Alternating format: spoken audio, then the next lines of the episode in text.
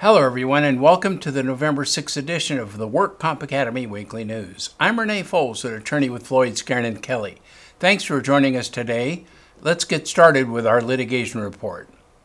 A large group of U S states accused key players in the generic drug industry of a broad price-fixing conspiracy, moving on to widen an earlier lawsuit to add many more drug makers and medicines. The lawsuit, brought by the attorneys general of forty-five states and the District of Columbia, accused eighteen companies and subsidiaries and named fifteen medicines. It also targeted two individual executives, Rajiv Malik, president and executive director of Mylan N V, and Satish Mehta, C E O and managing director of India's M-Cure Pharmaceuticals. The state said the drug makers and executives divided customers for their drugs among themselves, agreeing that each company would have a certain percentage of the market, and the companies sometimes agreed on price increases in advance. Malik and Mehta allegedly spoke directly to one another to agree on their company's shares of the market for a delayed-release version of a common antibiotic, doxycycline hyclate. The Connecticut Attorney General, who is leading the case, said that price fixing is systematic, it is pervasive, and that a culture of collusion exists in the industry. The original complaint filed in December targeted Mylan, Heritage, Arbino Pharma U S A, Incorporated, Citron Pharma L L C, Maine Pharma U S A, Incorporated, and Teva Pharmaceuticals U S A, Incorporated. The states are pressing a new complaint that would add Novartis, A G's unit Sandoz, India-based Sun Pharmaceutical Industries Limited, Endo Pharmaceuticals P L C's unit, Par Pharmaceuticals, Doctor Reddy's Laboratories, Apotex Corporation, Glenmark Generics Limited, Lynette Company Incorporated, Alchem Laboratories Limited, unit Ascend Laboratories, and Cadila Healthcare Limited's unit, Zytus Pharmaceuticals Incorporated. The original lawsuit centered on just two medicines, delayed release dioxiline and gliburide. The price of dioxidine rose from twenty dollars for five hundred tablets to one thousand eight hundred forty-nine dollars between October two thousand thirteen and May two thousand fourteen. The amended complaint would expand the number of drugs to include glipizide metformin and gliburide metformin, which are among the most commonly used diabetes treatments. An attorney representing a majority of sixty-six counties and cities nationwide that have lawsuits filed against opioid distributors accused of fueling a national drug epidemic has requested the cases be consolidated into a multi-district litigation and heard before one judge.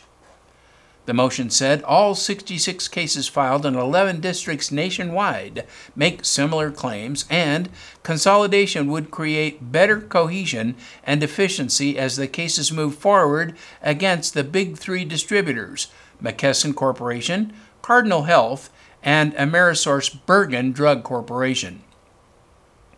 Various pill manufacturers are also named in various lawsuits, including Purdue, Teva Cephalon, Janssen, Endo, Actavis, and Mallinckrodt. The original allegations made at the beginning of two thousand seventeen started a rippling effect of cases being filed across the nation. Currently, lawsuits are pending in federal courts in West Virginia, Illinois, Alabama, California, Kentucky, Ohio, New Hampshire, Tennessee, and Washington. The cities and counties allege drug firms breached their duty to monitor, detect, investigate, refuse, and report suspicious orders of prescription opiates coming into the states over the past several years. The lawsuits claim the companies have this duty under the Controlled Substances Act of nineteen seventy. The sixty-six lawsuits claim the businesses were negligent in creating a public nuisance and participated in corrupt practices. The economic burden of prescription opioid misuse alone is seventy-eight point five billion a year, including the costs of health care, lost productivity, addiction treatment, and criminal justice expenditures. Lawyers argued the best location for the cases to be heard would be Ohio because of its central and easily accessible location, underutilized court system, and because it is one of the hardest-hit areas represented in all of the lawsuits. And now our crime report. A former resident of Aliso Viejo who submitted fraudulent bills to insurance companies that sought well over eight million dollars for tests and services that were never performed was just sentenced to ninety-seven months in federal prison. forty-year-old Michael Mirando was also ordered to pay just over three million dollars in restitution. At the conclusion of his hearing, the federal judge called the defendant totally unrepentant as he remanded Mirando into custody. Mirando was found guilty in May of fifteen counts of healthcare fraud following a one-week trial. The federal jury deliberated for less than thirty minutes before issuing its verdicts. The evidence showed that Mirando was an owner of Holter Labs, L L C, which provided cardiac monitoring services using an ambulatory electrocardiography device known as a Holter recorder. He defrauded dozens of private insurance companies by submitting millions of dollars in claims for services that were never performed. Mirando handled most of Holter Labs' business activities, including purchasing the Holter recorders, advertising, managing the company's finances, and submitting the medical claims to the patient's insurance companies. Holter Labs was based in Laguna Niguel until Mirando moved the company to Portland in two thousand twelve. Holter Labs provided the Holter recorder to physicians who prescribed the devices to monitor patients' heart rates for one or two days. Mirando then billed the patient's insurance companies for the prescribed twenty-four or forty-eight hour tests, but he also submitted bills for services never ordered, such as thirty-day tests, and for services the device could not perform, such as brain scans and oxygen studies. Mirando submitted tens of thousands of claims to health insurance companies, some of which were for services legit- legitimately performed. But Mirando also submitted bills for services that doctors never ordered, patients never received, and that the Holter devices never performed and, in many cases, were incapable of performing. The trial judge signed a preliminary order of forfeiture for his residence in Portland, Oregon, after Mirando admitted that he purchased his house with proceeds generated by the fraud. The case against Mirando was investigated by the Federal Bureau of Investigation. John Kapoor, the billionaire founder of Insys Therapeutics, Incorporated, was arrested and charged with leading a nationwide conspiracy to profit by using bribes and fraud to cause the illegal distribution of a fentanyl spray known as Subsys, which is intended for cancer patients experiencing breakthrough pain. Following the arrest, seventy-four-year-old Kapoor has resigned from the company's board of directors. Kapoor was arrested in Arizona and charged with RICO conspiracy. RICO is the Uh, Racketeering Influence Corrupt Organizations Act, as well as other felonies, including conspiracy to commit mail and wire fraud and conspiracy to violate the anti-kickback law. The superseding indictment also includes additional allegations against several former Insys executives and managers who were initially indicted in December twenty sixteen. The superseding indictment charges that Kapoor and other company officials conspired to bribe practitioners in various states, many of whom operated pain clinics, in order to get them to prescribe a fentanyl-based pain medication. Prosecutors allege that the practitioners wrote large numbers of prescriptions for the patients, most of whom were not diagnosed with cancer, in exchange for bribes and kickbacks. The indictment also alleges that Kapoor and the six former executives conspired to mislead and defraud health insurance providers who were reluctant to approve payments for the drug when it was prescribed for non-cancer patients. They achieved this goal by setting up the reimbursement unit, which was dedicated to obtaining prior authorization directly from insurers and pharmacy benefit managers. The special agent in charge of the Federal Bureau of Investigation Boston Field Division said these executives created a corporate culture at INSIS that utilized deception and bribery as an acceptable business practice. The D W C has suspended three more medical providers from participating in California's workers' compensation system, bringing the total number of providers suspended this year to fifty-two. The three include Byong Chun David Min of Irvine, who pled guilty in April two thousand sixteen to healthcare fraud and illegal kickbacks. Min was the co-owner and operator of Glory Rehab Team Incorporated, which also operated as Dream Hospital and Daesung Clinic in Orange County. He was involved in an illegal kickback scheme referring Medicare beneficiaries to co-schemers Marlon Sango, Joseph Sales, and Daniel Goyena, knowing that they would bill Medicare for services that were never provided. Also, Sujan Thayajed of Roswell, New Mexico, a physician whose medical license was summarily suspended in New Mexico in March of twenty sixteen, was suspended after criminal charges were filed against him for sexual assault on a patient, was suspended. The Medical Board of California revoked his physician and surgeon's license in September two thousand sixteen and was suspended from the Medi-Cal program in August two thousand seventeen. And finally, the third suspension was Rhonda Singleton of Los Angeles, the owner of substance abuse treatment facility Singleton House Project. She pled no contest in Los Angeles County Superior Court in January two thousand seventeen to grand theft of the California Healthcare Deposit Fund. Singleton was suspended from Medi-Cal in August. A B twelve forty-four, which went into effect January first, requires the division's administrative director to suspend any medical provider, physician, or practitioner from participating in the workers' comp system under certain circumstances as those above. And in regulatory news, the D W C has posted updates to the evidence-based treatment guidelines of the Medical Treatment Utilization Schedule. The updates are effective for medical treatment services rendered after December first, two thousand seventeen. They are the American College of Occupational and Environment Medicines, that's ACOM's, most recent treatment guidelines to the general approaches, clinical topics, and special topics section of the M T U S.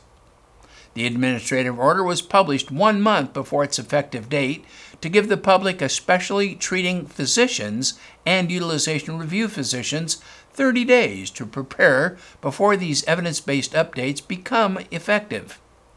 The most recent ACOM guidelines ensure that the M T U S contains the most recent, state-of-the-art, current evidence-based recommendations. The administrative order consists of the order and two addendum. Addendum one shows the regulatory amendments directly related to the evidence-based updates to the M T U S, and Addendum two contains hyperlinks to the updated ACOM guidelines adopted and incorporated into the M T U S by reference. Since the ACOM guidelines contain proprietary content, a commercial license from Reed Group, the publisher of the ACOM guidelines, is required when physicians and entities use the M T U S for commercial purposes. Insurance Commissioner Dave Jones adopted and issued a revised advisory pure premium rate, lowering the benchmark to one dollar and ninety-four cents per one hundred dollars of payroll for workers' compensation insurance effective January first, two thousand eighteen. This is seventeen point one percent less than the average pure premium rate of two dollars and thirty-four cents California insurers filed as of July first, two thousand seventeen.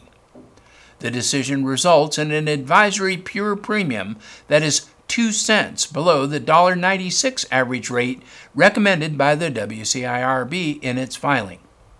Jones issued the advisory pure premium rate three weeks after a public hearing and careful review of the testimony and evidence that was submitted. His adoption is only advisory, as the commissioner has no rate authority over workers' compensation insurance.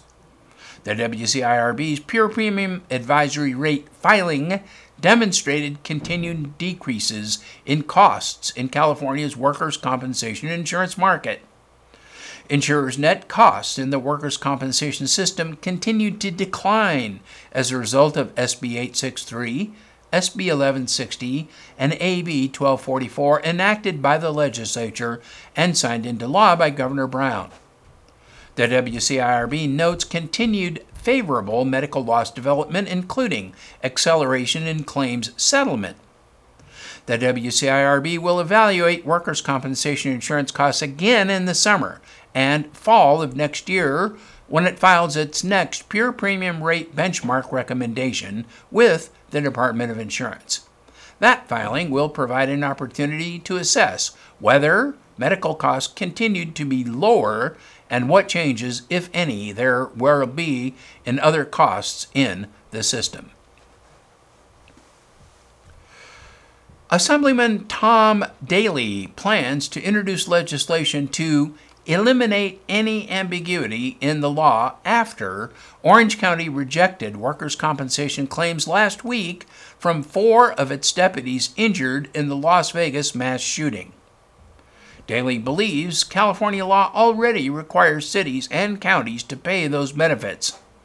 But Orange County Council Leon Page believes the state's labor code clearly forbids benefit payments for injuries off duty for officers sustained outside of California, while officials in Los Angeles County say state law is vague on this issue. If Daly's proposal becomes law, it could put taxpayers on the hook for additional bills for long-term medical care and disability payments for these injured officers. More than two hundred California police officers were attending a country music show on October first when Stephen Paddock fired into the festival crowd, killing fifty-eight people and wounding more than five hundred others.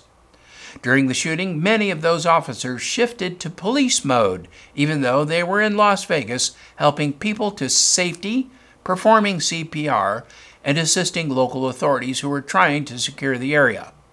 Some California officers were shot while responding, and others say they have developed P T S D from the incident.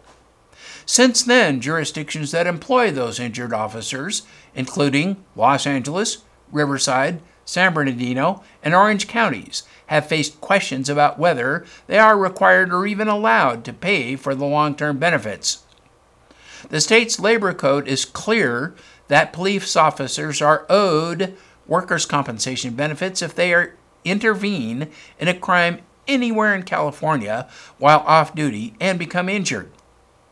Daly's bill, which he could introduce before the end of the year, will ask the legislature to clarify that the existing law also covers out-of-state, off-duty incidents.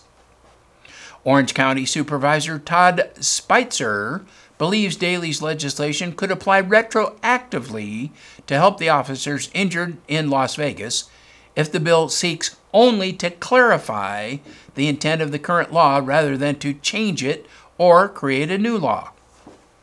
Los Angeles County is considering whether to grant or deny claims by two sheriff's deputies shot at the festival, and a county official said he expects the issue to result in litigation. In San Bernardino County, which employs eleven deputies who attended the festival, including Sergeant Brad Powers, who was shot in the leg in Las Vegas, the deputies union has initiated talks with the sheriff's department to advocate that Powers be treated as an on-duty on injury. The Orange County Board of Supervisors is scheduled to consider a resolution towards creating a policy to provide paid time off for off-duty employees who are wounded while trying to save lives in out-of-state mass casualty events. And in medical news, a new study published in Regional Anesthesia and Pain Medicine concluded that a minimally invasive procedure called cooled radiofrequency ablation, C R F A, provides better pain reduction and functional improvement compared to steroid injection for patients with osteoarthritis of the knee. The study demonstrates that C R F A is an effective long-term therapeutic option for managing pain and improving physical function and quality of life when compared to intra-articular steroid injection. Knee osteoarthritis is a common and painful condition in older adults. Knee replacement surgery is an established option for patients with advanced osteoarthritis, but is not appropriate for all patients because of age or health status. Even patients who have knee replacement may have ongoing pain despite a mechanically satisfactory prosthesis. Intra-articular, which means within the joint, steroid injections is commonly performed but provides only short-term pain relief. In addition, steroids may have adverse effects on cartilage over time. Cooled radiofrequency ablation is performed on an outpatient basis with local anesthesia and minimal sedation. And in other industry news, the proposed merger between U S pharmacy operator C V S Health Corporation and number three health insurer Aetna Incorporated represents a sixty-six billion dollars bet that insurers can drive down high U S drug prices by cutting out the drug middlemen. The move is the most expensive effort to date that would enable a national health insurer to take back full control of prescription medicines for their customers by negotiating prices with pharmaceutical manufacturers and setting customer out-of-pocket costs for each drug. It could take at least several weeks for any deal to materialize. If the deal happens, it would likely pressure rival insurers, drug makers, pharmaceutical benefit managers, and retail pharmacies to also consider mergers or switching partners to try to keep up with the potential healthcare cost savings or increase in profit margins. For years, insurers paid drug benefit managers like C V S and Express Scripts Holdings Company to negotiate down drug prices with both parties taking a share of any discount by the time a medicine was paid for by consumers.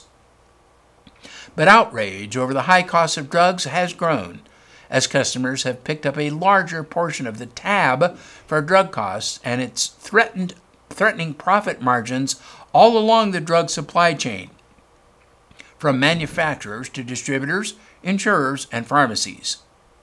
United Health Group Incorporated and Humana Incorporated currently have in-house pharmacy benefit businesses and say that it has helped them to keep medical costs down. Anthem Incorporated recently decided to go down that same path.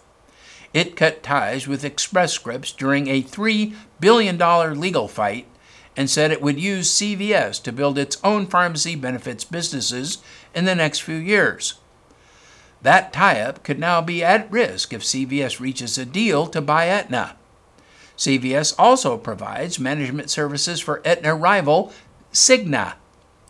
If C V S buys Aetna, that could revive Cigna's interest in buying Humana. Aetna earlier this year closed the door on a deal with rival insurer Humana Incorporated after antitrust regulators said that combination and a rival deal between Anthem Incorporated and Cigna Corporation were anti-competitive. Over the past decade, health insurers have diverged on the value of the pharmacy benefits business.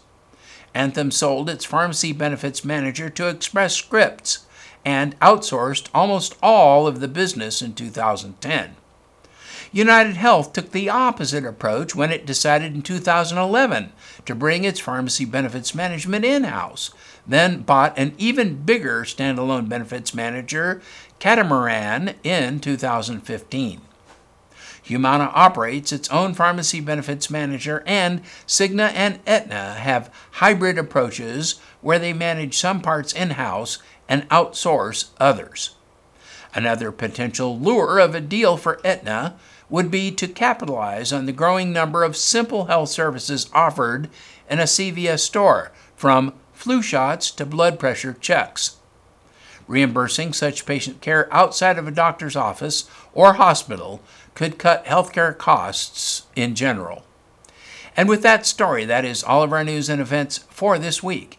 Please check our website daily for news updates, past editions of our news, and much, much more. And remember, you can subscribe to our weekly news podcasts and our special reports using your iPhone, iPad, or Android device by searching for the WorkComp Academy with your podcast software. Again, I'm Renee Foles, an attorney with Floyd Scaren and Kelly. Thanks for joining us today, and please drop by again next week for more news.